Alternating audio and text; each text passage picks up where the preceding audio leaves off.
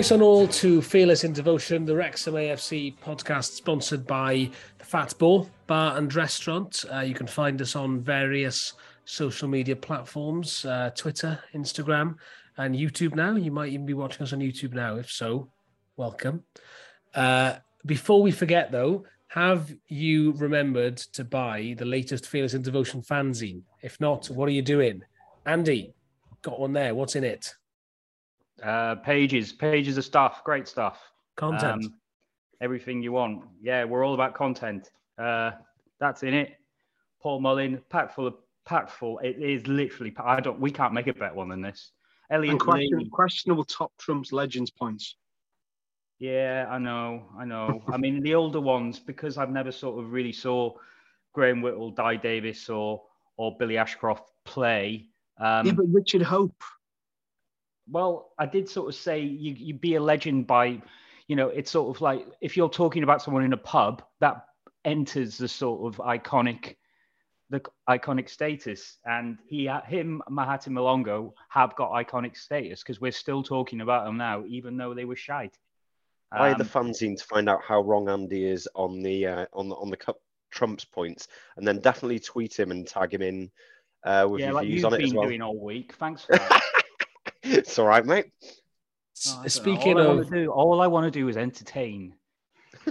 and you do it so well. And speaking of putting more money into Al Andy's um, bulging coffers, Uh, my we have another- coffers?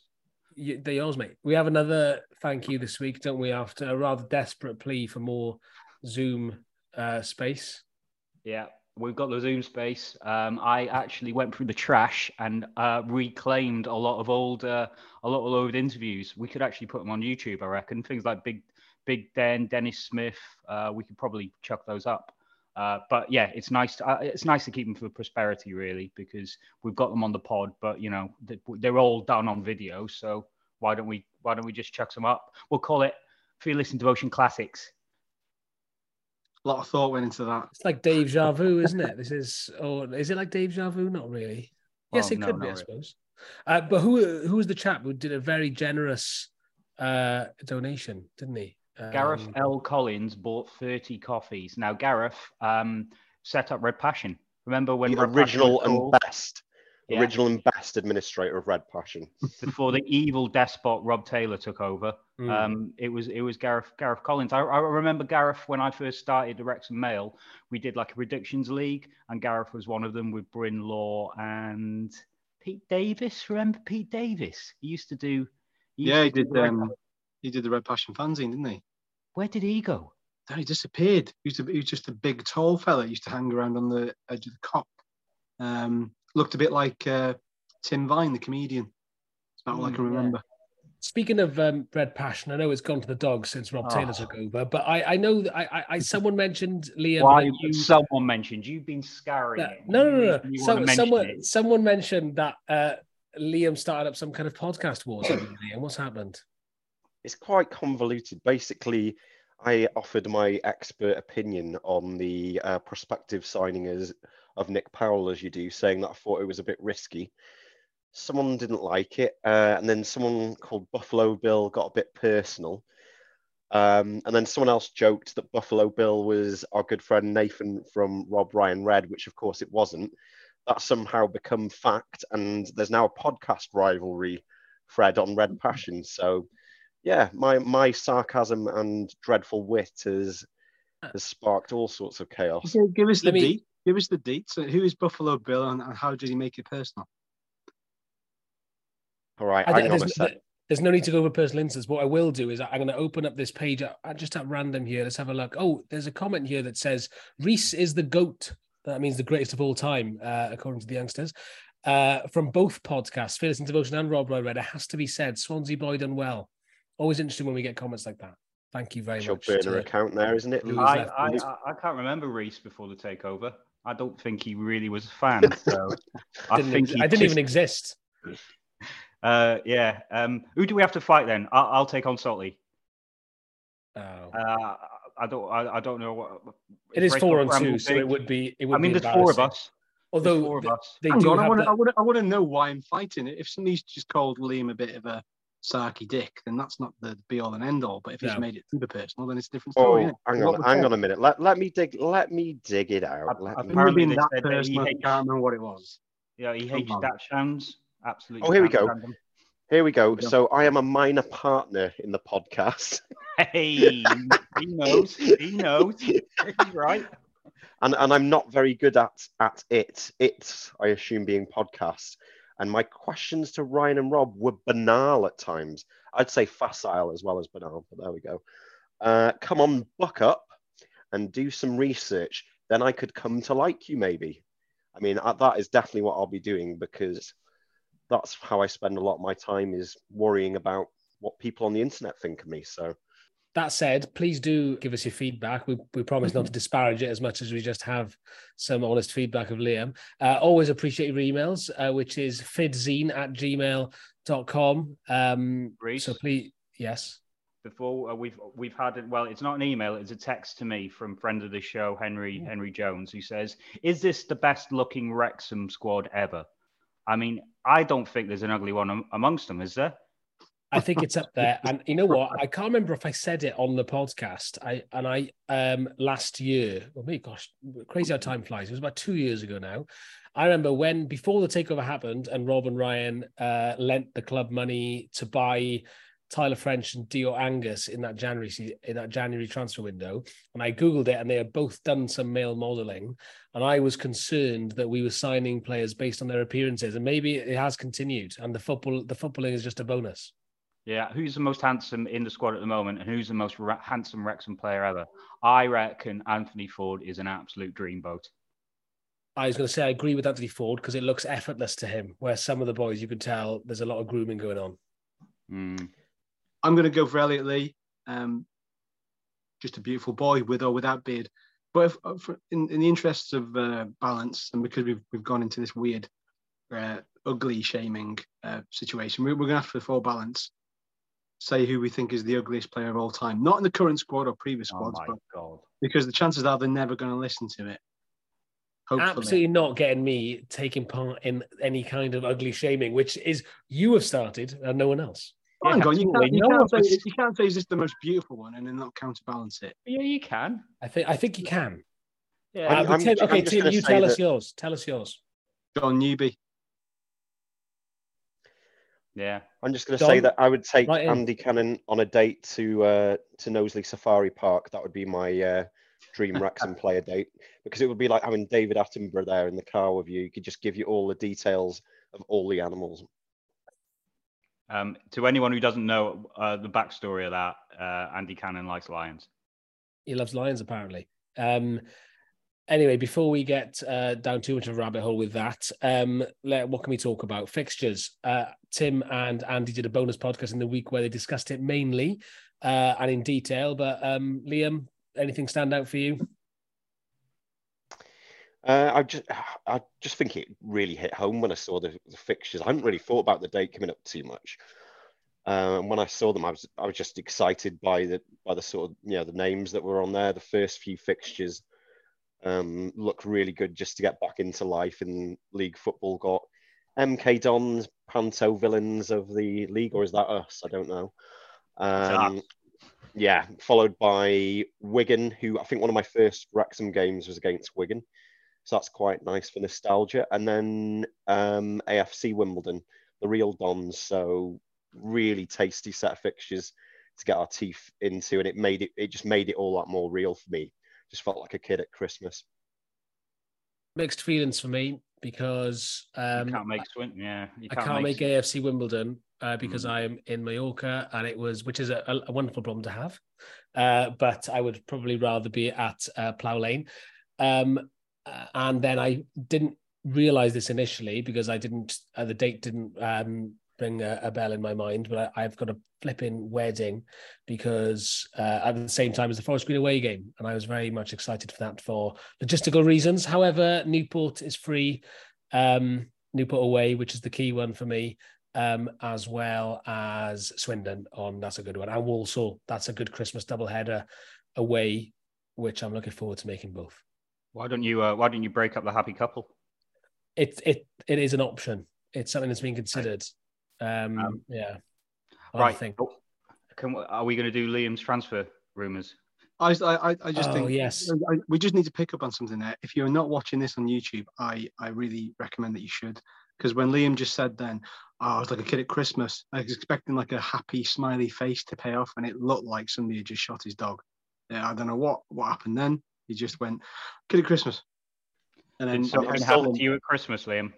I, I'm no, I'm just still thinking about that red time to touch you. passion, Fred. It's, it's really Yeah. made me sad. that that, Just- that was the that, that was the reaction of a minor partner. I was gonna say. I'm just, I'm just trying to, I'm just trying to think of how to buck up uh, my ideas and do some research. yeah. Um, yeah, difficult times. You got the cap, so that's all the research you need. My thinking hat. Right, come on. This is It's time Liam, for this is your everyone's. part- time Come to on, shine, right, Liam. Andy, come on. stop. Okay, it's time for your favourite feature, Liam's transfer rumours. move it. I like to move it, move it. I like to move it, move it. You like to move it. Like move it. Uh, It's so village, but this is the part of the week when Liam gives us the latest on the transfer rumours. Liam, what have you got? So I've been speaking to my good friend, the top secret agent, inch high private eye, that is Wonder Boy, and he's got all the fresh details. So on the Nick Powell front, so we've been linked this week pretty heavily with former Manchester United player Nick Powell. Um, I think seems to be varying thoughts on what's his best position. You know, is he a midfielder? Is he a forward? quite decent pedigree by all standards, albeit he's had a few issues with injuries. So the boy Wonder that is Wonder Boy says there is legitimate interest in Powell. Um, so what would what are people's thoughts on on that as a potential signing? Because I'll give you mine, which is that I think it's uh, you know he, he's a he's a decent player, but for me, I think we're probably looking at higher wages than perhaps we've seen in the past. And I just think the injury record's a bit of a concern, but interested to hear what others think. You're right on the injuries. He's quality. He'll be absolutely quality in League Two, but can you guarantee 25, 30 games from him? I'm not sure. Um, as I said to Tim in the mini pod, I think it's a dangerous precedent when you break the wage structure because the likes of Mullin will quite rightly want parity. I know we're going to do that at some point, uh, but you know, do we need to do it at the moment with such a such a seems such a well balanced squad? Um, and there's a question mark over if he signs Jordan Davis for me. I mean, you know, he didn't. He had a great season before. He didn't have a great season last season. But this, we all love one of our own, and I really want Jordan to flourish. And I think there's a chance that he could even get into the Wales team with, with Mullin if he gets a run. So you know, I don't want to sign someone and, and consign him to, to to the bench. Yeah, sounds fair. I, I, I don't know. It's, it's a weird one, isn't it, Powell? It's a weird one. He's got a lot of games under his belt for, was he 29, I think? There, thereabouts. Like, Yeah, about that age. Yeah. was it 300 Football League appearances, something like that? Um, I'm just trying to think. I'm trying to maybe unfairly compare, but I'm sure there's been other players that have lost their way through injury and have, and have kind of got back on track when they found a club that fits them. Um, and with the greatest of respect to Stoke, they've kind of not not fallen off the off the tree, but they're not the sort of team they were, you know. Um, so you've settled in Cheshire, won't have to commute far. That's a big pull, I'd imagine. Um, it's a big statement signing if we land him. But again, it's the whole thing of, well, if we do land him, that's great. But then how many games is he going to play? Um, that's the key thing. And I, I kind of inclined to agree with Andy that I think because of how good we were last season, we've almost forgotten how good of a player Jordan Davis is. I think it's kind of been almost not forgotten about, but I think it's almost been sort of swept aside a bit how good he is, as was proven the season before last when we had a weaker squad and he stood up to be counted. So be very interesting to see him have a, have a get all his injury things out of the way, get a decent full preseason under him, see where he goes. But you know, we can we can afford to have the competition, can't we? So if if he it's a win-win. If he doesn't sign, it's not not the worst case scenario because we've got plenty there anyway. And if he does sign, happy days. It'll boil loads more piss up and down the country. Reese, what do you think? Um, yeah, I, I kind of agree with um, Andy. Um, so well done. Um, no, I, I, it look, looks great. Um, I, I just wonder, is he a priority? Are they considering when we're considering it's really minor surgery, two or three players tops? Is it a kind of luxury that we don't really need right now? Um, you know, attacking midfield is somewhere where we're really strong might mean a change of formation, which would be great. So, uh, but as I say, I'm I'm sure that people who know an awful lot uh, more about football than me uh, in the club will know exactly what they want, and if they're signing him, then they're signing him for a reason. But Liam, any any other rumours? Yeah, just the one more bit, uh, relatively brief this week, but um, so people might recall earlier this week there was a bit of um, furore, is that the word, um, about uh, Tom O'Connor potentially leaving. Some seem to think it was happening imminently, but ultimately nothing happened. And Phil Parkinson was quoted in a press release as saying there'd been no contact. But I'm led to believe there has been a bid of just under a million made for his services. Uh, although the player himself wants to stay, which for me is fantastic news, just because if that is the case, I think we've said it before on this podcast that he's one of those players that he can follow you up the league. So I, I do genuinely think he's he's that good in midfield. When we played our best this season, for me, was when he was there. I know he got shifted back into defence, and actually, I thought he did a really good job there as well. So it just goes to show how how important he is, really. So if that is all accurate, then I, I hope there's no major, you know, increase in offer, and I hope he does stay because he's absolutely superb. If that is accurate, Liam, then you're calling Phil Parkinson a liar.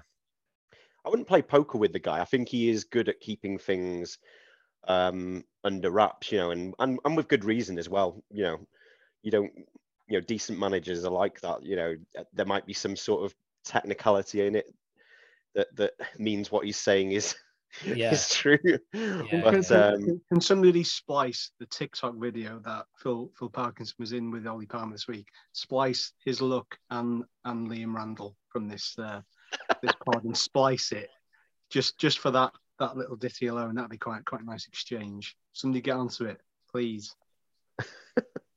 So we're hoping that. So it looks like Tom O'Connor staying. As you say, I see that sounds great news. Any more? Any more to add to the table, Liam? that is uh, pretty much it for this week. But um, I'm sure more to follow from the boy wonder. Right. Well, no, we're not going to play the um, the jingle again. Um, one other thing, the cop uh, all seems quiet, no movement. Liam, you're generally our cop correspondent. Yeah, it's all a bit. There's there's been no official line. Um, people have tried to do the you know they've done a couple of drone videos, but there hasn't really been any movement as such. We've still got the that fourth uh, floodlight in place, which hasn't been replaced with a new one yet. Uh, again, varying reasons. People are quoting something to do with a water tank near it. Wouldn't have a clue. I think it would just be good just for the club, just to give, even if it's just one line to say, you know, things are still on course, but you know, just a couple of issues dying out, something like that. Because I think it's getting to the stage where you would, you do wonder. I think their their their aim was to have it open for you know season after the one coming up. So I just wonder it was scheduled to start the beginning of June. Does it put it in doubt? I don't know. That's why it'd be helpful to have, you know, just a line from the club just to say what the latest is. I was I, I went there the other day to uh, to show a, a friend Bizarrely who's a Leicester fan, um, who's been taken by the whole Wrexham story, and um, you can walk up to the original uh, access gate, the back of the cop. Big, it's battered, you know, it's red. There's barbed wire at the top. That still exists. When when you walk up to it and you have a look, you don't realise the amount of space there is there. I mean, it's massive. It is massive. And I think it's, it's obviously giant cop, mega store, potential parking space. Definitely going to be some sort of uh, memorial to the Gresford um, disaster. But it's just huge, and you realise how big it is. And when, when you think that Crispin Lane's probably going to be pedestrianised as well for the purposes of that, yeah, it's going to be it's going to be pretty big. But I think they've done the hard work by getting all of that levelled off. So I imagine it's like anything. If it's got to go up, it'll go up quite swiftly. So I agree. take. Yeah. I So it agree. all I seems think- to be well. Don't listen to Liam scaremongering, basically. Right. Uh, are we going to do well, a big news, big news of the week. What's the big news? I just booked my flight to Philadelphia. Yay! Good for you. Um, I'm really pleased for you. Uh, let's uh, let's move on. Um, we got a new feature of the of the, of the podcast now, uh, as it's just over a month until the uh, season begins. Uh, we thought we would have a weekly debate about who would we would like to see start uh, in each position. Um, considering that goalkeeper is pretty much a given, uh, Tim, would you agree? And we were all going Ben Foster, right? Should we move straight on to defence? Yeah. So defense. Who wants to who wants to go first? Well, no, I'm still wounded by that.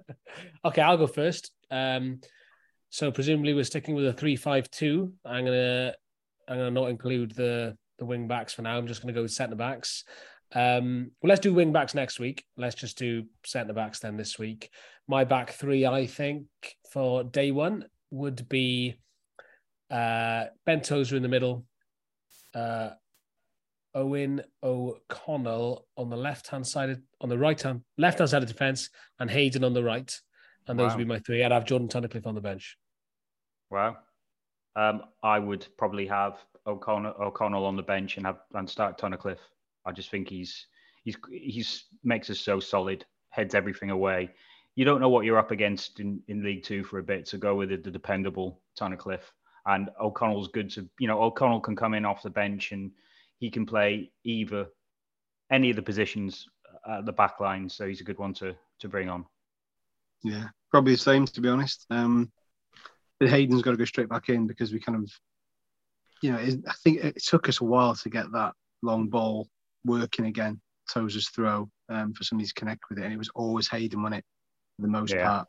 So to get that clicking again will be a massive, massive advantage, and another weapon in in our armory. Um, and yeah, I think I like O'Connor, I really do. I just, I just feel like Tunnicliffe's a bit more mobile. Um, I think we're going to need that because there'll be a lot more, uh, lot more pace in this division. So I think we need that, uh, that kind of advantage in the back line as well, uh, which is a bit ridiculous because Toes is probably the slowest. However, he's probably the most consistent as well. So there we are. Uh, if anyone ordered a controversial take from Mr. Sarcasm, um, so I would start O'Connell over Hayden at right centre back just because uh, I was really impressed with the way he came in when Hayden got injured. That was part of the difference for me between this year and last year. When Hayden got injured, we replaced him with a really decent quality defender. And I just think overall he offers slightly more in defence. And I'd like to see Hayden perhaps phased in a bit more, depending on you know how he's getting on with his injury. That's just my take, and I'm sure it might prove controversial. But yeah, Sounds like a desperate attempt to be controversial to stop being described as a minor partner to me. uh, but uh, an interesting call nonetheless. Um, so I think we've been my, my reasoning for O'Connell over Tunnicliffe. I'm, I was a big fan of Tunnicliffe. I think he turned our season around um, when he, when he came in last year. Um, I just think that O'Connell is a really good footballer, really good with the ball at his feet, and you know might be able to shine a bit more in League Two. But I think we've been outvoted, so two to one back three. We're going with Tozer, centre back, and then O'Connell and Hayden. Uh, so next week we'll discuss the wing backs. Um, anything else now before we go to part two of Dean Saunders? Uh, there's going to be a player. There has been a player of the season vote. you can vote now on the um, club's website. There was a couple of people querying what happened to the Player of the Season awards, but it's all all pretty much ironed out now. The votes up there, and I have made my vote, which is very uncontroversial. I think Ah. um, Mullin Player of the Season, and then I think I went for yeah Barnett as uh, Young Player of Mhm. the Season, just because he was only with us for a short time, but. I ju- again, another player who I just thought the impact was again a real difference maker for us towards the end of the season. Not Are sure. we, do- are we Go doing the rest of the team? Sorry for this start. No, well, yeah. For what? Well, Sorry. for the re- the rest of the team for the to start the season. Yeah, every week, Tim. It's five weeks to go before the season. So next week we'll do wing backs. Oh, okay, right, okay. Pay attention. Explain this all. I've Got to get mileage out of, Did out of these didn't, Can- actually. features. can, can we do can we do like a, terrible Twitter take of the week as well? Because I've got one. Okay, what is it? Uh, Gillingham are a bigger football club than Wrexham, according to Gillingham's American owners this week. Um, thoughts? Immediate thoughts? I love Yeah. Americans, and contrary to what I said last week, uh, I think whatever they say is great.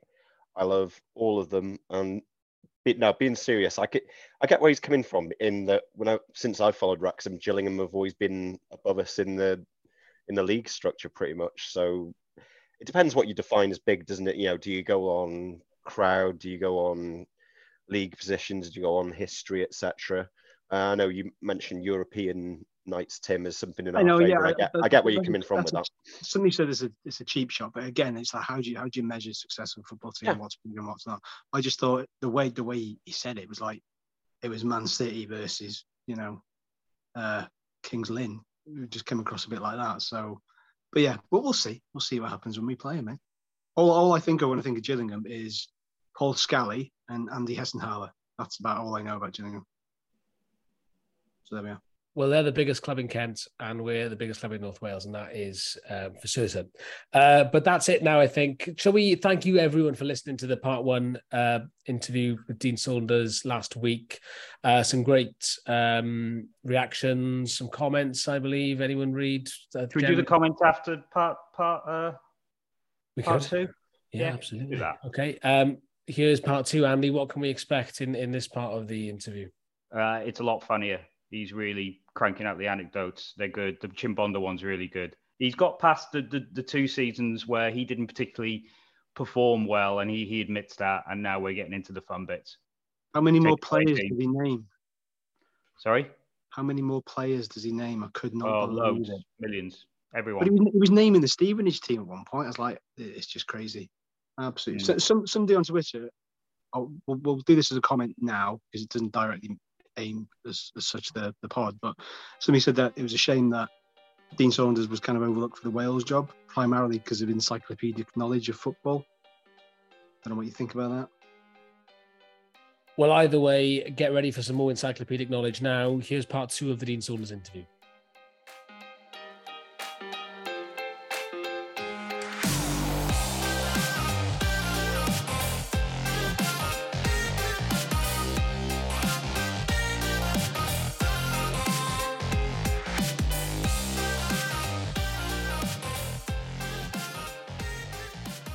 Do a few sort of more quick fire. Dean Saunders' tricks of the trade. Now, one thing I can remember after um, post match interviews was you seem to have an obsession with throw ins and corners. I think you once said that we had 442 attacking corners during the season. Is that the sort of thing you were really counting? Um, well, yeah. I mean, and I, and I'll give you some. I'll give you some stats now, right? So, so when you when I talked to the team, I said, right, before we go out on the pitch, there's 72 goalkeeping distributions on average in a Premier League game. Right? Just not Premier League. Say sorry, like in a conference game, there was. I'm just saying these figures now, right? I don't know what they're. At. There's 72 goalkeeping distributions between both both goalkeepers. So when we've got the ball, say we get 35 and they get 35, just say for argument's sake, 35 each. So if the ball ends up at one of our players' feet when we've got the ball, that means we've got the ball 35 times. If we can steal half of their 35 by being organized, so we end up making them give the ball back to us, Yeah, yeah. We've you. now got the ball 50 times before we've even set put foot on the pitch. There's also an average of 72 throw ins in a game. So when we take our 35, we throw it to a red shirt, we've got it 35 times. When the opposition take a throw in, they can't throw it anywhere. With that organized, and we get, we're, going to go over it in training, that they cannot throw the ball anywhere apart from down the line, and we end up stealing half of their throw ins. So that's a hundred times we've got the ball before we've even walked out. We're if we if we, we worked it out as well, because this is what I had to sort through. If you give more than 12 free kicks away in your own half, you normally concede a goal in the conference. Right. So stop fouling. Stop, stop giving stupid fouls away when players are on the touchline, going nowhere. You shove them in the back. They put the land of the giants come up. Mark Roberts, John Ashton, and they get on the end of it, and you get beat from a set play. So I got I got it down from 16 we were averaging down to eight. Yeah. So all these little things, there's 12 corners averaging a game. Let's work on, let's make sure we got a plan, make sure we're organized that we head them out. So you've got, you're going to get possession of the ball today just by being organized and knowing what you're doing. If we can play football and we add that to the basics, but whatever happens today, you make sure you do the basics, what I've just talked about. Yeah. And we're in the game. We are in the game without actually playing any football. We can get possession without just by being organised. So I don't know. I don't know the corners. I must have been counting them that season because I'd always say them to the players. Do you know we've had 440 corners? How many have you got on the end of? How many of you? What are you going up for? If you don't know edit, tell me. I'll put somebody else up there. I used to make a point because some defenders go up there because they're big. They don't want to be up there. They've got no intentions of heading it. So I used to make a thing of like, you know, if you go in the box, I want to see you getting your head on the ball. Actually, I give Mike Williams, I'm not supposed to do this. I, I, I give him, uh, I think I said the centre backs, if you go up and score, I used to give the defenders a goal bonus. All right. Not the strikers, the defenders. Because the strikers get, they're supposed Yeah. to but the defenders who go up like ornaments, as Ron Atkinson used to call them, you're like ornaments. I used to say to them, don't go up there like an ornament. Get on the end of the ball. I'll give you 200 quid a goal, 50 quid a goal. I used to give them, you know, out my own pocket, by the way, just like not, not because it wasn't allowed, but um, yeah, I used to, we, we used to, I used to put things on them like that. That's why I knew the corner count. Yeah. Okay. That you know what? That makes absolute sense to me. Um, I get it. Um, right. Did you used to batter the players doing well to get through to the players who maybe couldn't take it as much? Yeah, I mean, what's your, what do you do for a living? Um, I, I, I'm a journalist. Right. So you you go into meetings every day with the editor and the whoever the boss is, and you sit there, and there's different characters in your job. So you sit there. You've got the hard as nails journalist, Yeah. who's who's got leather skin, who can take anything. Hmm. Got you've got the aggressive boss, you've got the nice boss, and you've got the weak characters, or not weak characters, but you've got sensitive people. So say I wanted to get the message over to the to the whole lot, to, to your journalist, our paper's got to improve. You're not churning enough stuff out. I'd aim it at the leather journalist. I wouldn't talk to the, the other characters. They'd get the message, but I'm saying it to him.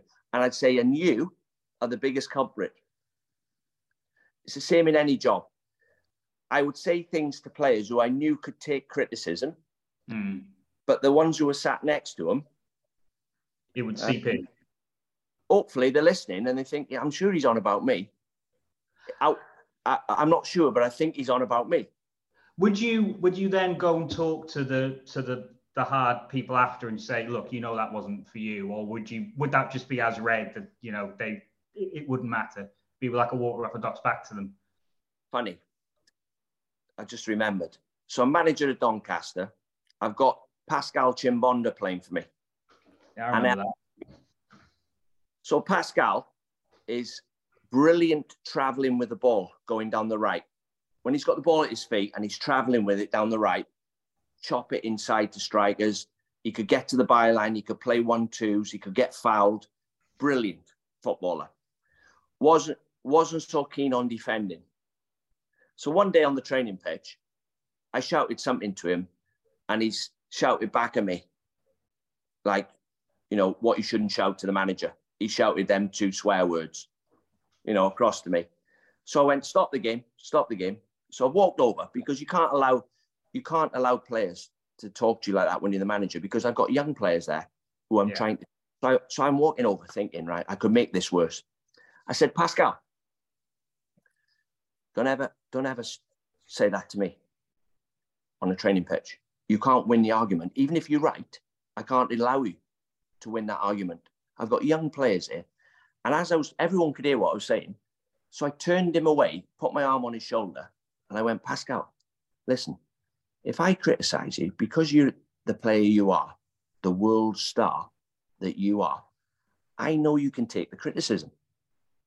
So whatever I say to you, just take it on the chin. Don't answer me back. I said, because, and by the way, on Saturdays, I might not be talking to you. I might be talking to the lad who sat next to you who can't take criticism. So he's gone, okay, Gaffer, sorry, sorry. So we played Ipswich on the Saturday.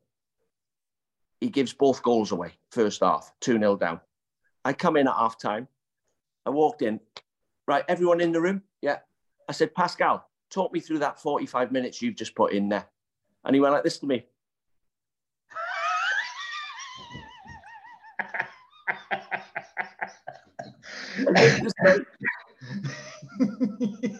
And like, you know, all the players could see him winking at me. Just say, like, I know you're not talking about me. It's you're talking about him. Saturday. I was talking, no, I, and I couldn't say, I couldn't say, I'm talking about you. Don't wink at me. So I just had to go off. I had to go off. It backfired on me. I had to go off on a, on a tangent. But yeah. Anyway, in answer to your question, sometimes I would. So uh, you do you. It's just managing a group, isn't it? You know, they've all they're all different.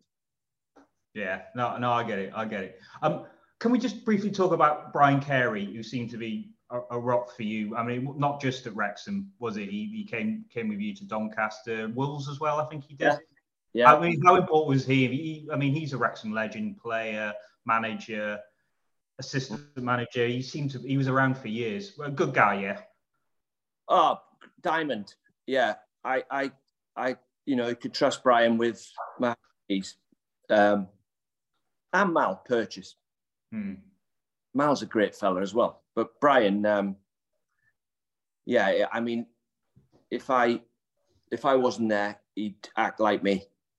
You know, he, he wouldn't like let players get away with things. You know, he's a good coach. Um, I think, uh, yeah, and if I, if I went to another club, I the first call I'd make is to Brian. That's the best compliment I can give him. No. If I went back into management, I'd ring Brian straight away. Right. Before I hand uh, I hand you back to, to Liam, we'll just go sort of go through the last sort of season. How the hell did you change Nat Knight Percival from uh, a left winger to a centre half? Well, he got he got uh, he was averaging eleven goals a season for what was that team? I. Histon, Histon, yeah. Yeah, and John Beck was his coach. He was manager. So I'd watched him, brilliant in the air. Like a lot of his goals, headers. Um, and I thought if I could get him, play him on, play him on the left, um, he'd do a great job for us. And he, he'll get 10 goals a season. And we can kick goal kicks on him, you know, if we, we long throws on him. Anyway, I got him in my office. I said, How do you score most of your goals, Nat? He said, regains. I went, regains? I said, I've scored goals in my career.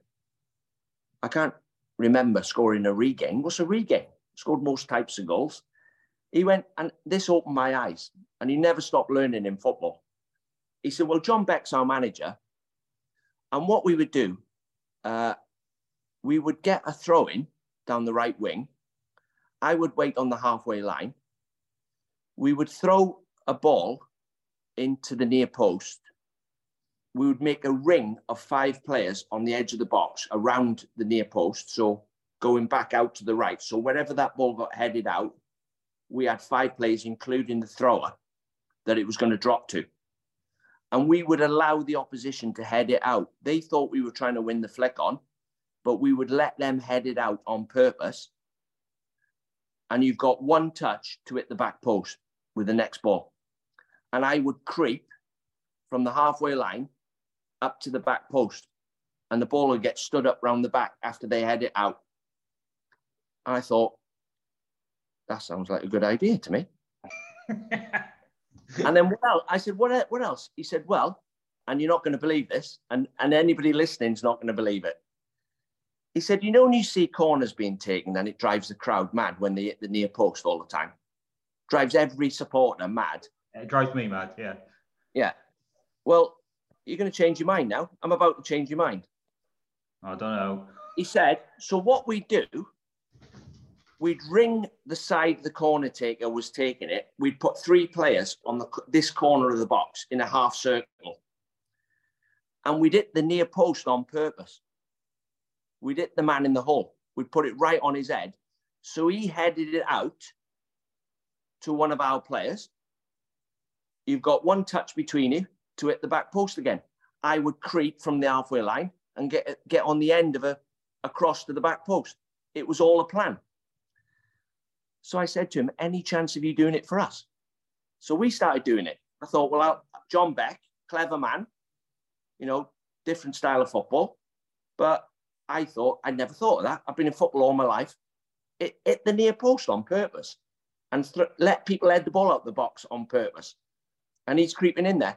Anyway, he was doing all right. And I thought to myself, he would, he's that good in the end. He's that brave. I'm sure he could play centre half. I'm sure he could. And I, I played him in training. I played him in games. And I was, he, he ended up making a career as a centre back. He went to Shrewsbury, Peterborough, Bradford. Bradford. Yeah. Yeah. So, and lovely lad as well. Oh yeah. A lot of people said he's he's a really nice fella. Yeah, um, sort of coming up to that point, really. I think it was probably it was just um, towards the start of your final season, uh, that close season period, and you brought in the likes of Jake Speight, Danny Wright, and I think everyone could see that you know this was a squad that could really take us places. But then at the same time, we had a situation where um, players weren't getting paid. I think, if my memory serves right, some of them sat out of one of the preseason games. What was going through your head at that time?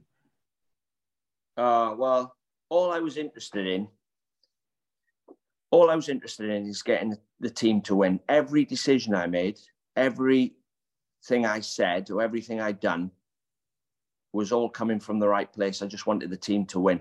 I was, I was, I was just like driven to get the best team on the pitch. And when you run out of money, uh, and it gets to the point where players aren't getting paid, then as a manager, you're in trouble because it's hard to motivate players who aren't getting paid. You know, they're all worried about the mortgages. Actually, I got some money together and I said, right, lads, I want you to be honest. Out of, if one out of 10, if 10's you're in desperate trouble, right? Come in, well, like, sorry, yeah, 10's, 10, 10, I'm in desperate trouble. Come up and tell me, and I'll give you some money to get you through, pay your bills. So I think Curtis Obeng come up first. He said 10, Gaffer, 10. I'm a 10. So I had to give him his full wage. The next one come up, Mangy, I think, I'm a 10, Gaffer. so they're all coming up. They're all coming up. Andy Morrell, Gareth Taylor, give it to someone else, Gaffer. Don't give it to me. I don't need it. But the ones who were Fair the ones who were struggling, they, you know, I tried to give them as much to get them through. Uh, and it was obvious that, you know, I'd watched, I'd watched Geoff putting money in, and I'd watched actually. It, I think it, enough was enough, and uh, Geoff wasn't putting the money in that he was. So then the supporters got together, didn't they? And um, they got that money together to take over the club and try and save the club. But there was a there was a point where the players weren't getting played, and I had to. Some of them were coming up in tears. You know, what am I going to do? I've got two kids. I got my, my mortgage. I'm already behind on one payment. So people don't see that side of it in football. You know, you seem like everybody thinks you say you're a footballer, everybody thinks you're on 100 grand a week. Some of the lads were on 500, 400, 300 quid a week. Um, and they couldn't afford, they were living. That was, that was just getting them to the end of the week. So they couldn't afford to not be paid. Um, and I thought I was going to lose all the players at the time, but I mean that's football in it, you know. Yeah, there's definitely a level, like you say, where it's not not as if you've got lots of money to fall back on either. Um, another moment um, in order to start the season was when the fans rallied together to raise, I think it was over a hundred thousand pound in a day.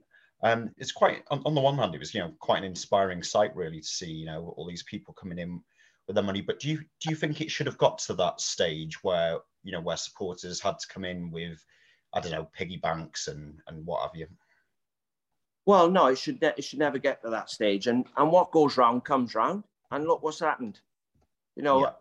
uh, like all them people who give that money, that hundred grand that was raised or more, and uh, you know there was walking around the streets with a bucket, chucking coins in the bucket, and like people, you know, like you said, going into the piggy banks and and raising money should never get to that stage. But it just shows what the Wrexham people are made of. That does that that wouldn't happen at other clubs, you know. What happened there, and the way they rallied round, and the history of the club. Um, and they've been paid back for it. I'm really pleased for all that. All that. That's when I say I'm pleased. The people I, who put their hand in their pocket when we were in trouble, because you don't find out about anything in life until something goes wrong. You don't find out if your bank's any good until something goes wrong. You know, you, you find out about people when things are going wrong. Everybody's your friend when you're winning. When you're losing, then you find out who, who your mates are and who's going to help you. And when, you know, the, what you call it, hit the fan, um, they stood up and, and kept the club going. Um, what is it, 10, 12 years later? Yeah who would imagine you'd have said, by the way, just put this money in, uh, and in about 12 years, two film stars are going to buy the club and take us right through the leagues. we're going to make we're going to make eight million quid from a documentary. We're going to have banners up in LA. You you can't buy a shirt in America. Uh, Paul Mullin's a superstar in America. Who would have thought that? What a story! It's still it's still hard to, to believe now still yeah. hard to get your head around, isn't it? I'm but, just coming back well, again. Back that, I, would like to say thank you now to all them fans for done that. Who, who, yeah. who put put their hand in the pocket. It was it was brilliant. When the um, supporters trust took over, was that um, a relationship that you, that you could see working for you or not? Because obviously your departure came a short period after. I know that was because you had uh, you went to Doncaster, but do you think that's a relationship that could have worked? Um, well, yeah. I, I mean, as a manager, you've seen the way management is. You, my budget got cut from what it was down to six, seven, five. Things weren't going the in the going the other way. My budget was getting cut and cut and cut. And then what you do when you when your budget gets cut, it's not the players you bring in; it's keeping hold of the ones who are doing well for you. And I, I, I, I could see as well, we're going to struggle here to keep hold of some of these players unless you give them more money. You know, like the, the ones who the ones who are doing really well for the club, who everybody else wants them. You know, they're all the, the vultures are circling. Um, so I think, yeah, I could I, I could have stayed on, but bearing in mind Doncaster were in the championship and I was going to jump three leagues. Uh, yeah, is it yeah four leagues, three leagues to, to get into that into the championship, and these things only come your way now and again. Um, I just without you know I just I just took the chance that it come my way. Um, I left Doncaster to go to Wolves as well. You know these things come your way, um, and that's how managers move on, I suppose. And you know, you lose you lose six or seven games, you get sacked. So when the opportunity comes, you do think, is this ever going to come my way again? Maybe not. A championship club wants to take me. Um, I was obviously sad to leave, but um, I think the club got compensation for me, a transfer fee, and um, you move on, don't you? And Andy Morrell took over. Yeah, I was going to say about that actually. Um, did you think that was a, a good choice when you heard that Andy had been picked to replace you? Yeah, because a new manager wouldn't have had a clue what we were doing every day in training and, and what the formula was. The formula was we were winning and we were doing well. And it took me two and a half years to get the formula in place. And another manager might, some managers who, if they were really clever, would just come in and just let it carry on. Or some managers have got their other their own ideas and think, well, I'm not going to do that. I want to do something else.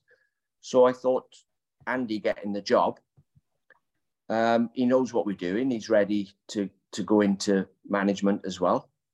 You know, he's coming to the end of his playing days, but he carried on playing for a bit. Um, and I used to speak to him and try and help him, and you know, because I still felt, you know, responsible for the team after I left. Even, you know, I was hoping that I didn't actually get the team where I wanted to get them into, into League Two back in because I want, you know, Newport got Newport got back in the league, Swansea and Yeah. Cardiff and we needed Wrexham back in the league for Welsh football as well. So um, yeah, I thought it was good, and um, Keatsy done a decent job as well. Yeah, For yeah, yeah. Another No, leader there, definitely. Um, it, so you're saying, um, so would Andy, would you speak to Andy fairly regularly then? Um, after after you'd left, did he seek your advice? yeah, I said ring me if you need to know any, like you need anything, or and like say you know if they got beat, I'd watch the game, and um, I'd tell him my thoughts, just trying to help him. It's his first job in management, and he needed help, and he done brilliant for me. You know, some a lot of these lads took less wages to come and play for us. You know, I, Pogba, Mathias was playing for nothing. Brian used to pick him up every morning at his house and bring him into training, and Pogba had to wait till half five, six o'clock when we went home before he could go. So, so he had no. We didn't have to pay his expenses. We give him a lift in. Brian went out of his way, picked him up, brought him in, but he wasn't getting any money. And in the end, I gave him hundred quid. I didn't have the money to give him, so I give him hundred quid. Then he scored, started scoring. I give him three hundred quid, um, and I think he ended up doubling that. And he went to Crewe, didn't he, and scored a load of goals for Crewe. Yeah, Uh, yeah. He done well for the club. How gutted were you when we didn't um, go up that season? Then were you were you still watching on when Andy took us into the playoffs? Yeah, yeah, and well, they were all my players, weren't they? So, and it was, yeah, Johnny Hunt. Johnny Hunt ended up. Did he play in the final, Johnny? Did he play? in the Yeah, final? he played up front in the final. Yeah, yeah, yeah. That's it. He played. Yeah, um, yeah. And I was just, uh, you know, I was just hoping that they could get up. But as I said earlier, and played higher up um, is is the you know because I when they signed, I promised them when I was persuading them all to sign, I promised them, listen, you're not going to be here long. We're going to be we're going to be up there in the next league and the next league. We're going in the right direction, and you won't you won't be making a bad move if you sign for us. So when they after they leave you, they go on to better things. I think um, you get a bit of satisfaction from it. Yeah, definitely. And I guess sort of you know bringing things round to, to to present day. What do you think about the club now? You know, and how far it can go? Because I think you've been quoted as saying that you think you know they can go all the way. Yeah, do you know what I, I'm pleased for? You know, Geraint Yeah. Yeah, yeah. And Joan, the people who were there. I mean, I leave like Charlie was there, the groundsman. You know, like Kevin was there. There's, there's the stewards. I remember going over to the stewards over the other side of the pitch one night and saying thanks very much for what you what you're doing. You know, we can't be successful without you. And they they were part of the club. They were there. All the stewards who go around and get abuse thrown at them sometimes, and uh, all the people working inside the club who watched us toiling for so long uh, to see what they're getting now is, uh, I mean, what Charlie must be thinking. He couldn't afford to get the lawnmower repaired at one point. I, I mean, he's, I, I, I've, I've, I've said to him, how many mowers have you got now? Every time I see him, how many mowers have you got? He said, I got loads now, loads. He's a bit of a celebrity now. I was at the Kings of Leon gig at the racecourse on Saturday, and who pops up in the middle of the crowd uh, with a big, you know, VIP tag on? It was Charlie, and every he had people On a mower. he? yeah, so he's a, a celebrity now. Yeah, well, I, do you know what? It's like well done to Phil Parkinson, the manager, by the way, because you know there's other teams having a go there as well. You got like Notts County having a go, Chesterfield are having a go. You know, there's like big clubs throwing money at it as well. So it's not easy, like being as consistent as they've been. And obviously, basically, right, if you're in the conference, your budget goes on your strikers. You can get through defenders. You can, you know, you've got good characters, but if you've got five strikers, so you're never going to Gateshead away, having to play two kids who are prom who showing promise, but they get bullied away from home at Gateshead on a cold night. If you've got five strikers who've got a proven record at that level, but obviously it costs you a lot of money. You've got a lot of players sitting on the bench waiting for a game who aren't starting any team. So I think Wrexham right now, they've got forwards who can score. I mean, James Jones, who I've followed since he was a kid, he played in the same team as my boy Callum. Um, I know for a fact James's little baby was born, I think, 20 weeks premature. And Yeah. he didn't he didn't tell anybody apart from the manager. And never, never let it affect his performance. And never, never like pulled out of a game or anything, I don't think. No, he didn't. And that's the type of attitude you need from players in that in that league. Um, and I think Phil signed a lot of good characters there, not just Paul Mullin, who, who's getting all, all the, the headlines. He signed some good characters right through that that team. Um, very quick question for me. Well, we do a quick fire round, which we'll end with, but a very quick question for me. Do you think Mullin's good enough to play for Wales? Do you think he could? Um, well, I'm looking around. We've got Kiefer Moore, Harris.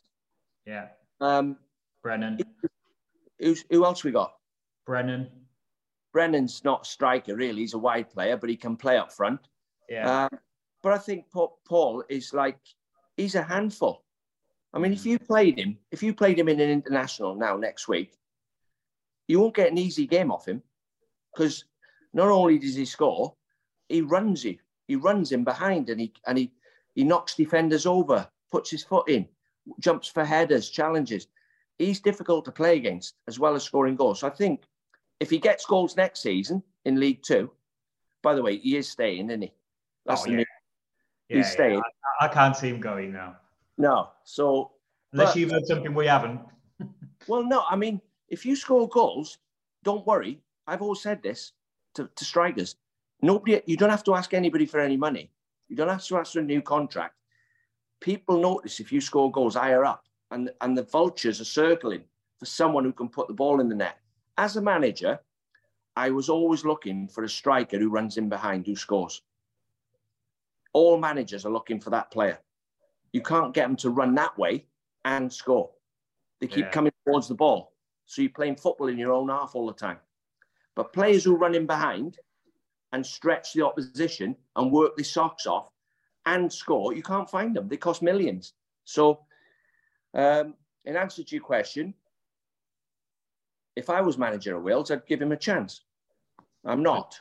I'm not. I, I would give him a chance because, like, if he gets a chance away from home in Turkey, he'd bury it. You know, he's Yeah. not going to suddenly become a bad finisher. And he would get chances at that level. No. Also, he's used to the pressure. I mean, he, he, he plays under so much pressure at Wrexham. Uh, I mean, it's unbelievable. It's not just the fans.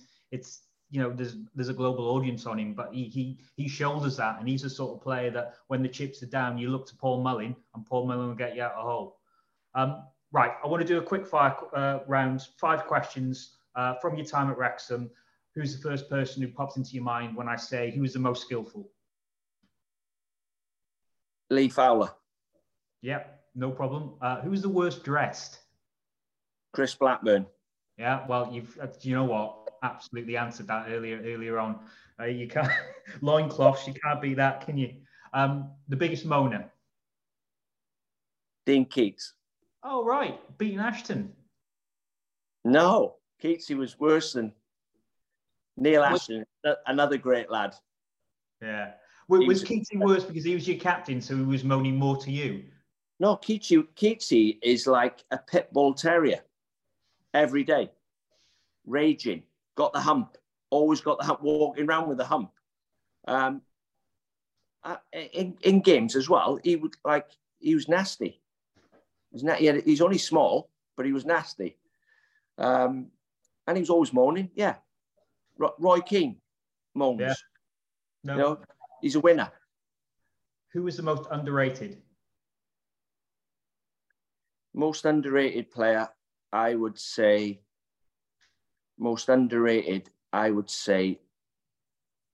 Nathaniel Knight Percival Yeah.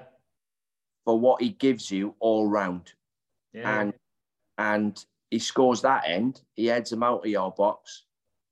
He blocks shots, things that other players don't like doing. But underrated, I would say, Nat. no. And finally, who is the who is the one player you would like to fight? Or or it could be it could be a staff member. I'm thinking of one there. Oh, Mel, Pejic. um, who wouldn't want to fight? Uh, see, if you have a fight with me, you're going to have to kill me because I'm, I'm going to keep getting back up until I get you. Um, I'm not hard, but, but I'm going to keep going until you kill me. So, so I'm just trying to think. Uh, Mark Creighton. Oh Probably. yeah. Um, Mark Creighton. I mean, Frank Sinclair could fight, I think. Yeah. Frank, I, We- you won't want to touched on. Aberystwyth. Who? We've not even touched on Aberystwyth. What, that trip, pre season? Yeah. that, that seemed like a good idea, idea at the time. Um, my goodness. Uh, we won 5 0, you know. No, I was at the game. I was at the game. Yeah. Absolutely playing him off the. Sorry. Five different scorers. Yeah. Yeah, no, I can remember. Uh, I didn't stay about for the night, which is just as well from from what I. I did. I didn't know about it. They kept it from me. Um, but eventually, uh, it seeped through to me. But you know, you, I remember, you know, like we take teams abroad for pre-season. We only had thirty quid a man. So the, the accommodation at the university, Hmm. they we I got a deal out of them. They charge us thirty quid per room. You know, so the whole trip worked out about two and a half grand uh, to take the whole team to Aberystwyth. Um, and we won 5 0. I give them 350 quid, spending money to go and have a drink at night. You know, Yeah. boys, behave yourself. Don't get in any trouble. Don't let me have to come down to the police station and get you out. so behave yourself tonight. Yeah. But Yeah. no, I'll turn the clock back a little bit because Jay Harris went through and I think he only had to slip Sis in and he, he took another touch and Brian shouted, Jay, just put him in. And Jay, I think he turned around and said that swear word again. Yeah, Brian. I went, get him off. Get him off. So Johnny Hunt, on you go. Jay off. I said, John, uh, after the game, we won 5 0. I said, Jay, don't ever, don't ever shout at member of staff. Don't ever swear like that in front of a crowd. All the directors, there's people sat in the crowd and you shouting back at the dugout. Hmm. Yeah, he said, sorry. Sorry about that, Gaffer. I went, right, good. Go and enjoy it. It's, it's finished. That's over with. Yeah, yeah. Anyway, I I don't know what happened. Um, well, I do know what, what what happened, but I'll let them tell you. I'll let them tell you what happened. They probably told you, do they? Have they already told you? Do you know what? I can't remember what they've told us on the pod and what they told us after, so I don't really want to go through it because I might be. I'm getting a bit. Dean, Dean, we're gonna have to tie this up. I've absolutely, we both absolutely love talking to you. Some absolutely brilliant stories. My missus needs a tea. Um, this is the key, the key reason why we need to tie this up. But absolutely lovely. Just to say that, uh, uh, I mean, I've talked to Dean's agent about doing this, and Dean's donated his fee for this to Nightingale House Hospice. So thanks very much for doing that, Dean. Uh, thanks so much for coming up. Absolutely loved you coming on, um, and you know, brilliant, brilliant. Uh, listen to Dean on Talksport. Liam, final words. Oh, it's been an upset. I can't. I can't think where the last uh, two hours has gone. To be honest, we've had some uh, some good laughs, some good memories. Um, hopefully, people enjoy listening to the stories from those great times as well. Thanks so much, Dean. Well, thanks to you both, and uh, thanks to everybody. Um, well done to the club, and um, I'm looking forward to the next three or four years because uh, I think the story's only just started with Wrexham. So, you know, at least I'm I'm proud to say I've managed the club, um, and I'm really pleased I've done it. Um, and I, I only wish I'd got them up myself. I got we got a decent team on the pitch and we got beat in the playoffs, but I never got them promoted. Um, and that's one regret of mine that I never got Wrexham back in the league. But I did try my best, and everything I'd done or said, it was all I was only interested in the football, nothing else. No, and I think that's come across. I think that's come across. I think your enthusiasm for everything has come across. Thanks very much, Dean Saunders. No problem. Thanks.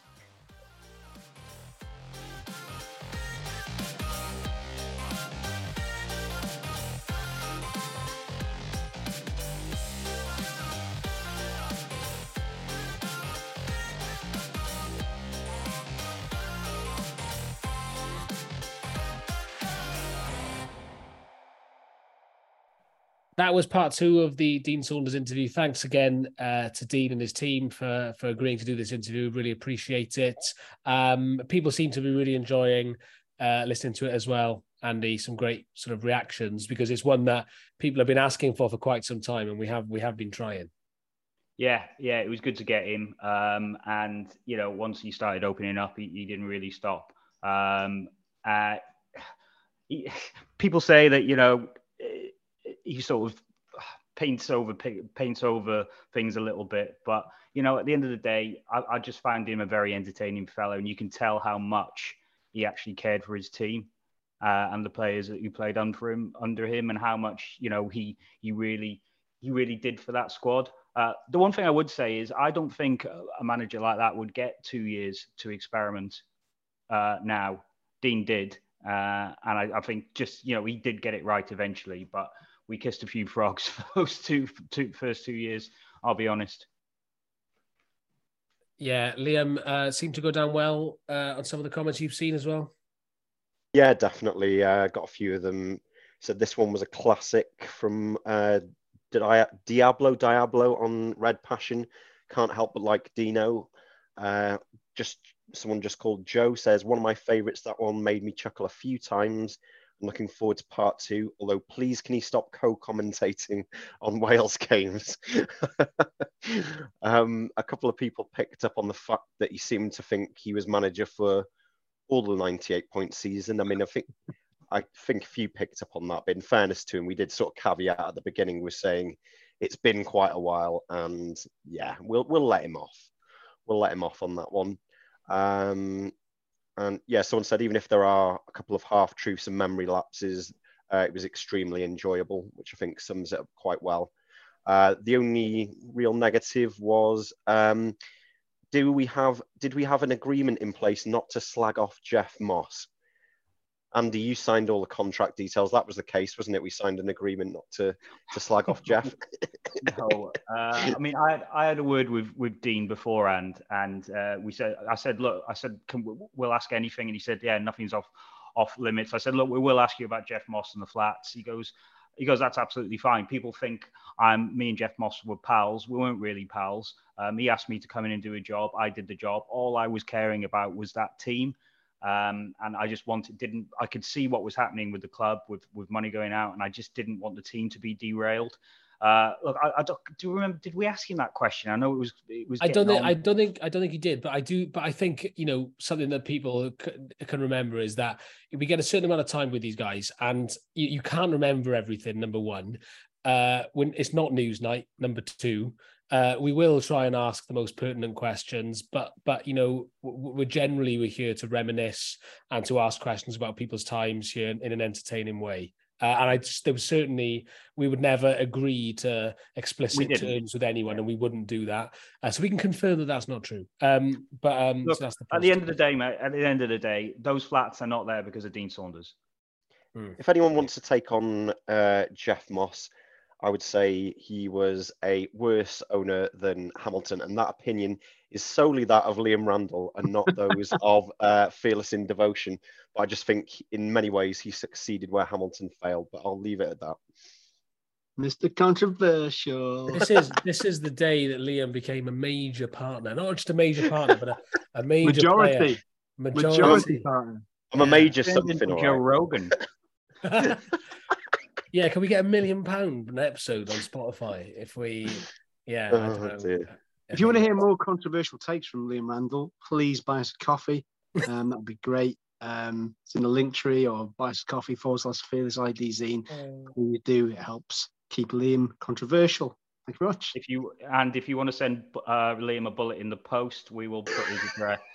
Uh, uh, And Geoff? just and just to be clear as well, we don't make any money from this podcast. Uh, could not stress that enough. Re- it really is. That's how much it costs to run an operation this amateur. We could have sold, we we, we could have sold out to Talksport like some unnamed podcast. uh, uh, and uh, but we would never do that to you, even if they offered us it on a, a golden handshake. We would have said absolutely not, because we are amateur and and and we're Proud. we remain amateur and and proud. proud. And on Cast that your mind note, back to the start of this when you mentioned podcast wars. also. Yes, just uh, well, I'll leave you uh, wondering whether I'm joking or not. But um, yeah, on that note, thank you very much for your support as ever, and um, look forward to next few weeks where we've actually got another really, really good guest lined up. It'll be another two-parter. We're really excited to bring it to you. Uh, so stay tuned for that. See you. Take care. Cheers, everyone.